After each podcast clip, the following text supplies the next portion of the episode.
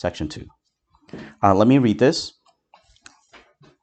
It does talk about a lot, uh, as Karen said, uh, but basically it, it, it's revolving about around one point, and, and we'll talk about that.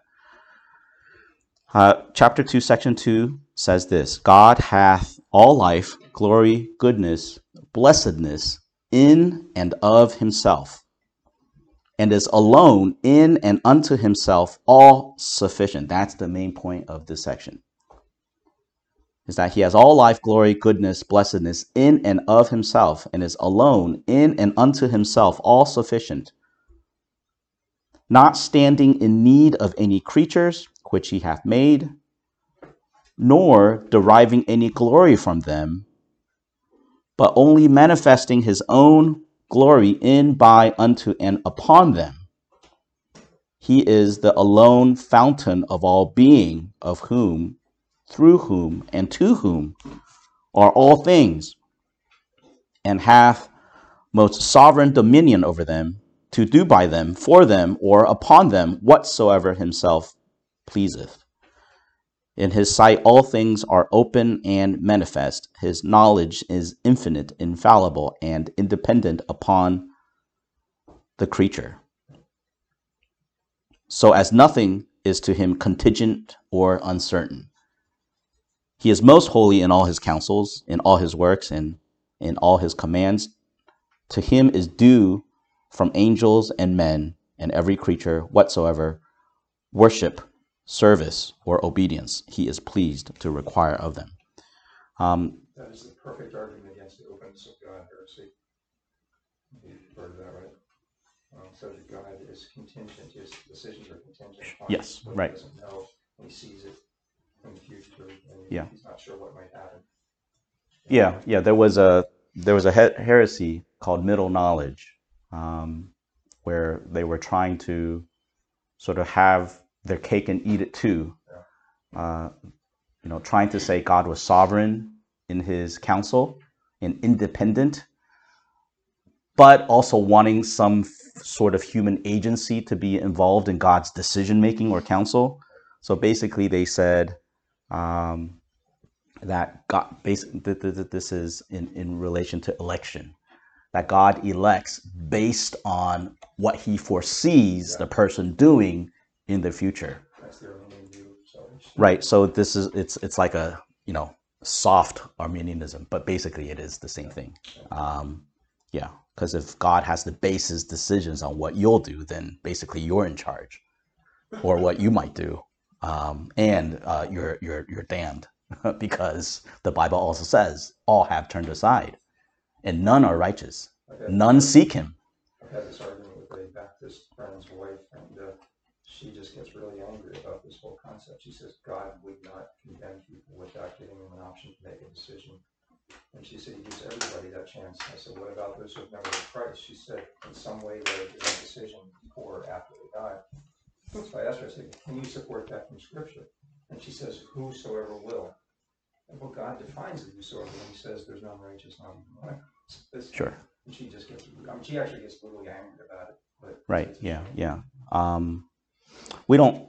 I mean, we'll, we'll, we'll in, on, on another layer, another added layer to that is the, the the sin imputed to us by Adam. So we are born in the state of sin before we commit any sin. Uh, we sin because we are born in that state of sin because of Adam. The whole race is damned. Uh, so, I mean, and that's Romans 5. So, so you have another added layer of why you know human uh, sort of human agency leading to salvation doesn't work. uh, sure, yeah, yeah. Um, I see stuff in my son. We don't teach him things, but he does things that are rebellious and sinful. We don't teach him, obviously.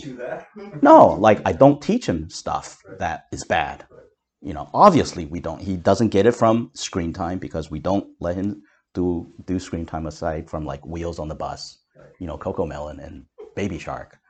Um, please don't mention that. but he's not. Where is he getting this stuff from? Where is he getting his rebellion from? He's not us. So um, he's getting it from somewhere, and it's his Adamic, fallen, sinful nature, uh, his sinful estate.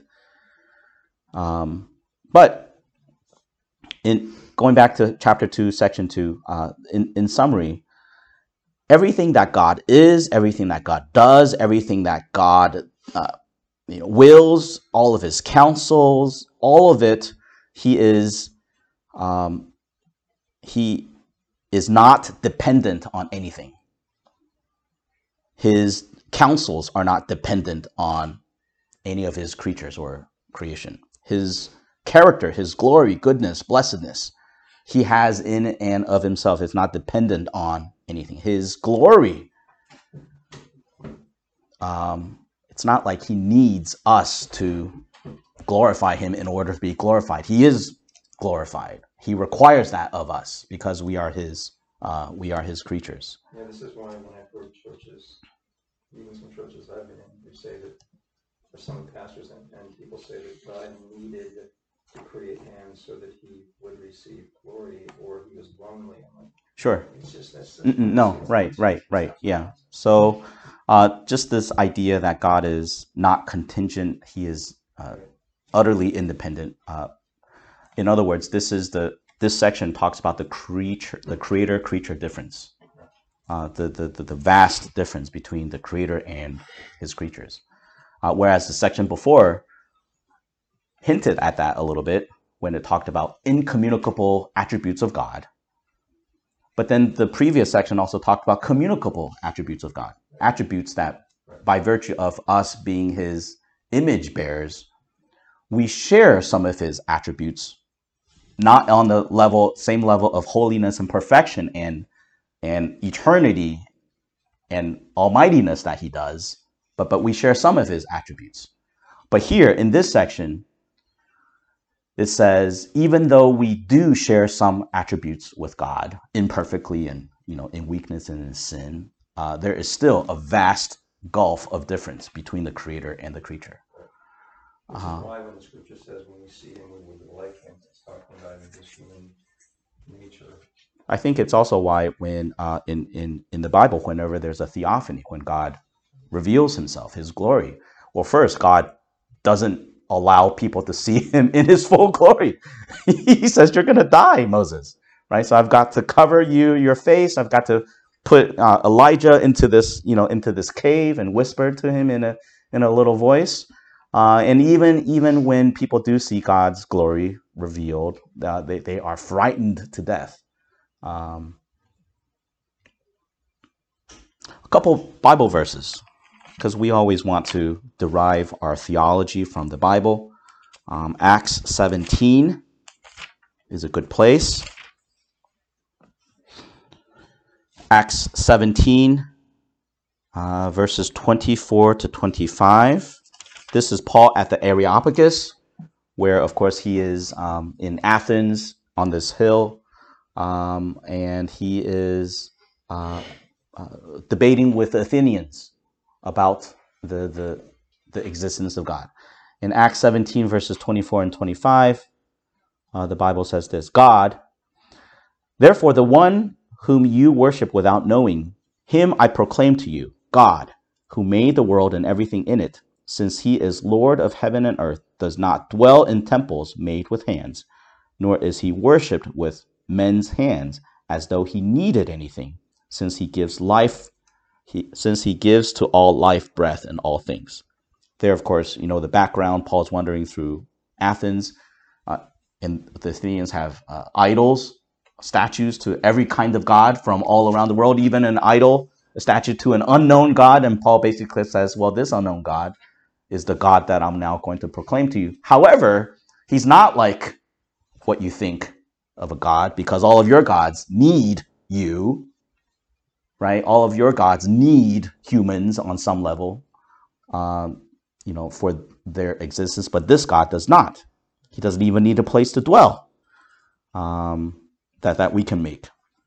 And of course that you know paul is there also uh, referring to when david and eventually solomon wanted to build god a dwelling place a temple and that was a great thing but god basically says you know I don't need you to, to build me a, a, temple. Um, Job 22, and we talked about this a little bit last time. We know the context of Job is his friends are in the wrong because they, they're not showing Job compassion, even though their theology is correct. Okay, and so this is their uh, this is one of part of their one of their discourses in Job 22 verses 2 to 3. Then Eliphaz the Temanite answered and said, Can a man be profitable to God, though he who is wise may be profitable to himself? Is it any pleasure to the Almighty that you are righteous? Or is it any gain to him that you make your ways blameless? Uh, basically, they're saying that God doesn't derive any glory from us. You know, He is glory, the fullest, the, the, the most eternal and infinite amount of that possible. So, so how can you know He need us to, to glorify Him? Although we are required to glorify Him because we are the creatures and He's our Creator. Jesus said that's we're unprofitable service. hmm Um, uh, part of the section talks about God being the fountain. I love this phrase. He is the fountain of all being. He alone is the he is the alone fountain of all being, of whom, through whom, and to whom are all things.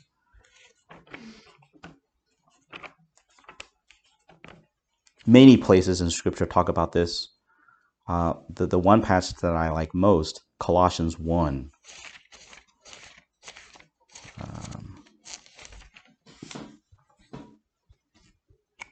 Colossians 1 15 to 18, talking about Christ. He is the image of the invisible God, the firstborn over all creation. For by him all things were created that are in heaven and that are on earth, visible and invisible, whether thrones or dominions or principalities or powers. All things were created through him and for him. And he is before all things, and in him all things consist. Verse 17, where it says, He is before all things, and in him all things consist. I forget which translation. It's either the NIV or the ESV says, In him he holds all things together. I think that's the NIV. Um, I, I don't know if you guys have seen the, the, the movie Oppenheimer, the, the, the re- one that recently came out the whole field of quantum physics and quantum mechanics, you know, fascinating. Okay, uh, basically, uh, by looking at atoms, not just cells, but but down to the atom atomic level, uh, there is actually uh, more empty space in the atom than there are physical particles. You know, we don't know uh, how everything works, uh, but but there is there is more empty space here. Like if you go down to subatomic level, then there is physical matter, and yet like I'm held together in such a way that like I can clap, and my hands aren't passing through each other. with- You deal with what Einstein called spooky action in distance, like quantum entanglement. Right. Yeah, now that is even something that's beyond. Yeah. And there was a point when they were developing the atomic bomb Right. that they they they had a fear that if you split apart, if you were able to split apart the forces that were holding together an atom, one atom, that that might create a chain reaction to mm. destroy the whole world. Wow. You know, later on they did some more calculations and then they said the, the percentage was near zero. Okay, thanks. Near zero. near zero. Oh, Okay. Too late now. But but but mathematically, they were even contemplating if you just split apart one atom, the the, the force that held it s- to, that holds it together is so great that if you were able to somehow break that apart, that might cause a chain reaction that destroys the whole entire world. I mean, this is this is like what's that force that holds atoms together? What, what's the force behind quantum physics? It's it's Christ holding things together, holding all things in him, all things consist. It's the fountain, he's the God is the fountain of all being. Um, we talked about this a little bit. Nothing is contingent or uncertain in regards to his counsel. Uh, when we talk about God's counsel, uh, most often it's his counsel for salvation. You know, but but all of his counsel, right? Um, Acts 15.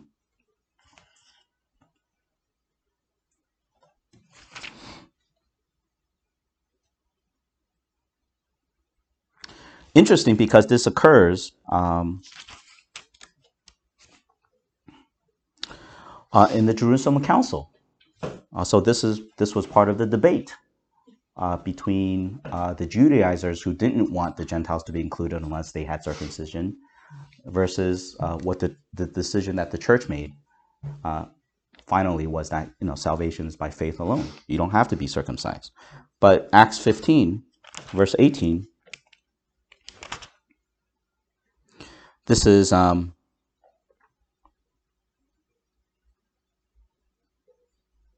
this is James. Okay, these are the words of James. Known to God from eternity are all his works. Therefore, I judge that we should not trouble those from among the Gentiles who are turning to God, but that we write to them to abstain from things polluted by idols, from sexual immorality, from things strangled, and from blood.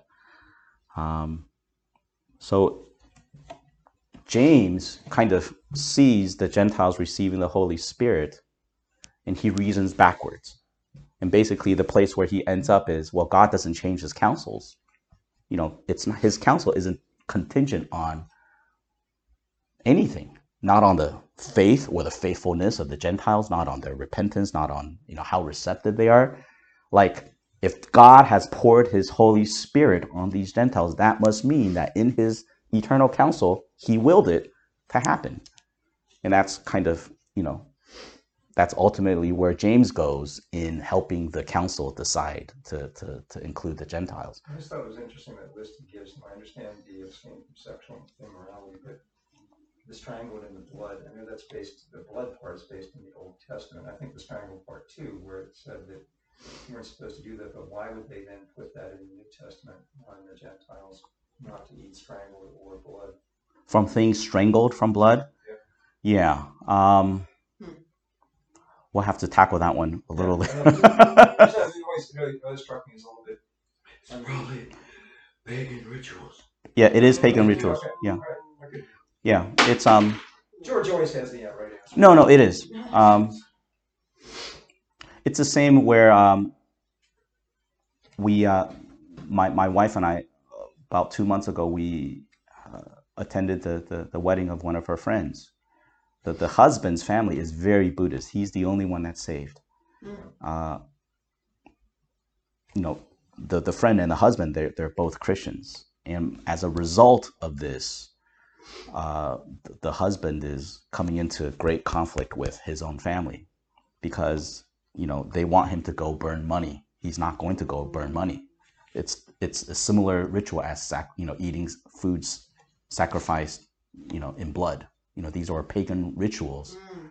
Uh, basically, the the the exhortations from James comes down to okay, you don't have to get circumcised, but you need to obey the Ten Commandments, right? No sexual immorality, you know, no idolatry, you know, worship God alone, and things like that.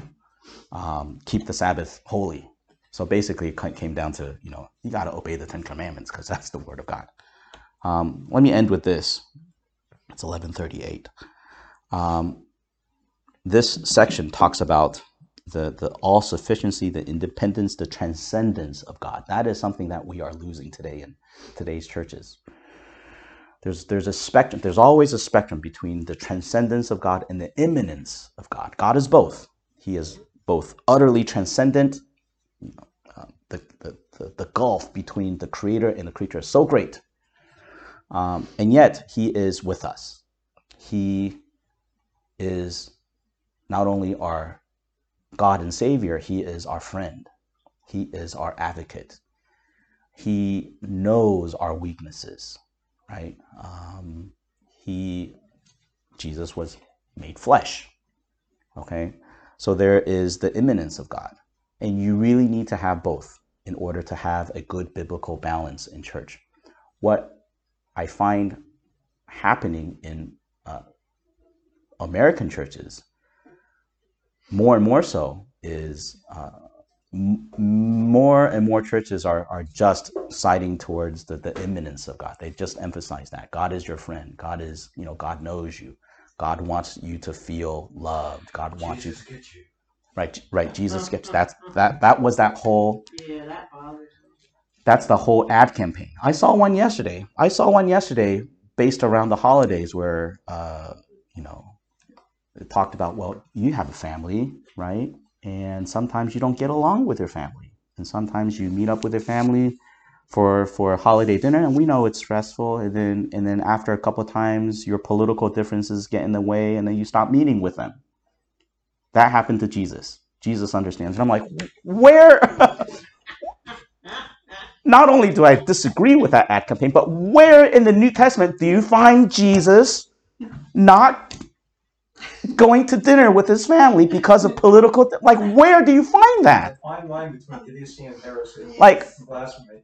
Like, there was one before where where they said Jesus was a refugee too, and like, okay, if I I, I disagree with it, I disagree with it because he was a Jew in his own country. But I could see how a, a, a, a, a, progressive liberal might take the New Testament and, and twist it enough to like get to that. I don't even know where where where they get this, where where, where Jesus now is having holiday dinner disputes with his family over politics. Where do you find like what is the seed of that in the New Testament? I, I I don't I don't get it. Obviously, that's why Joseph isn't mentioned. He must have. He must have had a dispute. Right? Yeah. One was a Democrat and one was a Republican.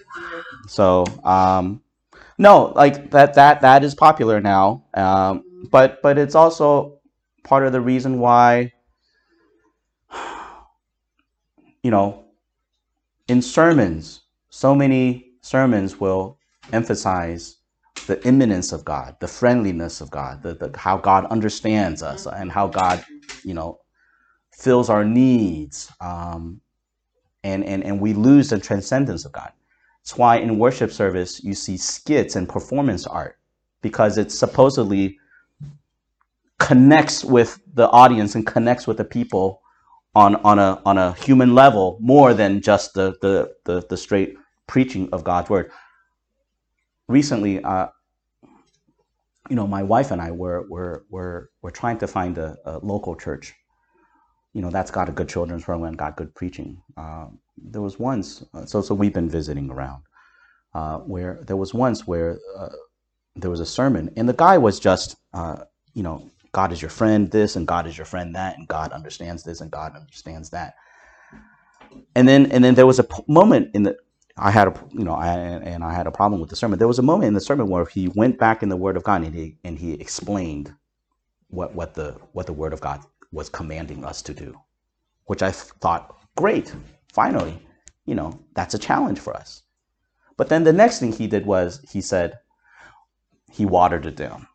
He said, well, God also understands that we're all weak and we can't do this. So he, you know, he, he, he lessened, like, like he, it's, it's almost like during the sermon, he was all, he was, he was, uh, uh, uh, you know, flowing with the immanence of God. And then when he finally preached God's word and he t- touched on God's transcendence and glory for a little moment, he got so fearful of that that he went back down to immanence and said, Well, God also knows that we're all weak and we're not going to be able to do this, and, and, and he gives us help and he gives us grace. And no, just just you know, you don't have to you don't have to water down God's word. You don't have to you don't have to protect your people from God's word like that. Just preach God's word and let that burden sit.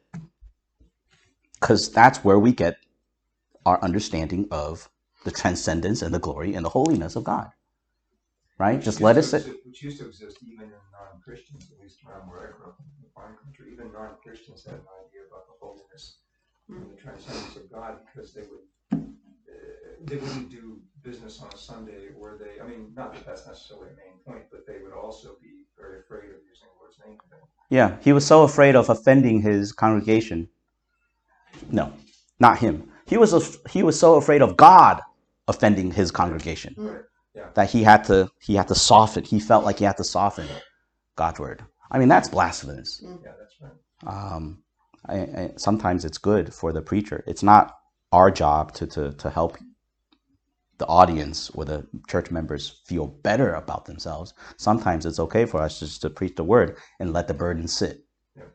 you know, and not work things out for everybody. Just you deal with it with the Holy Spirit because maybe that's what God wants us to do, you know. Um, yeah, so so this this section reminds us of the transcendence and the glory uh, and the utter otherness of God. Any any questions? Okay, does that kind of resolve the the, the so many words and the kind of boils it down to a nutshell?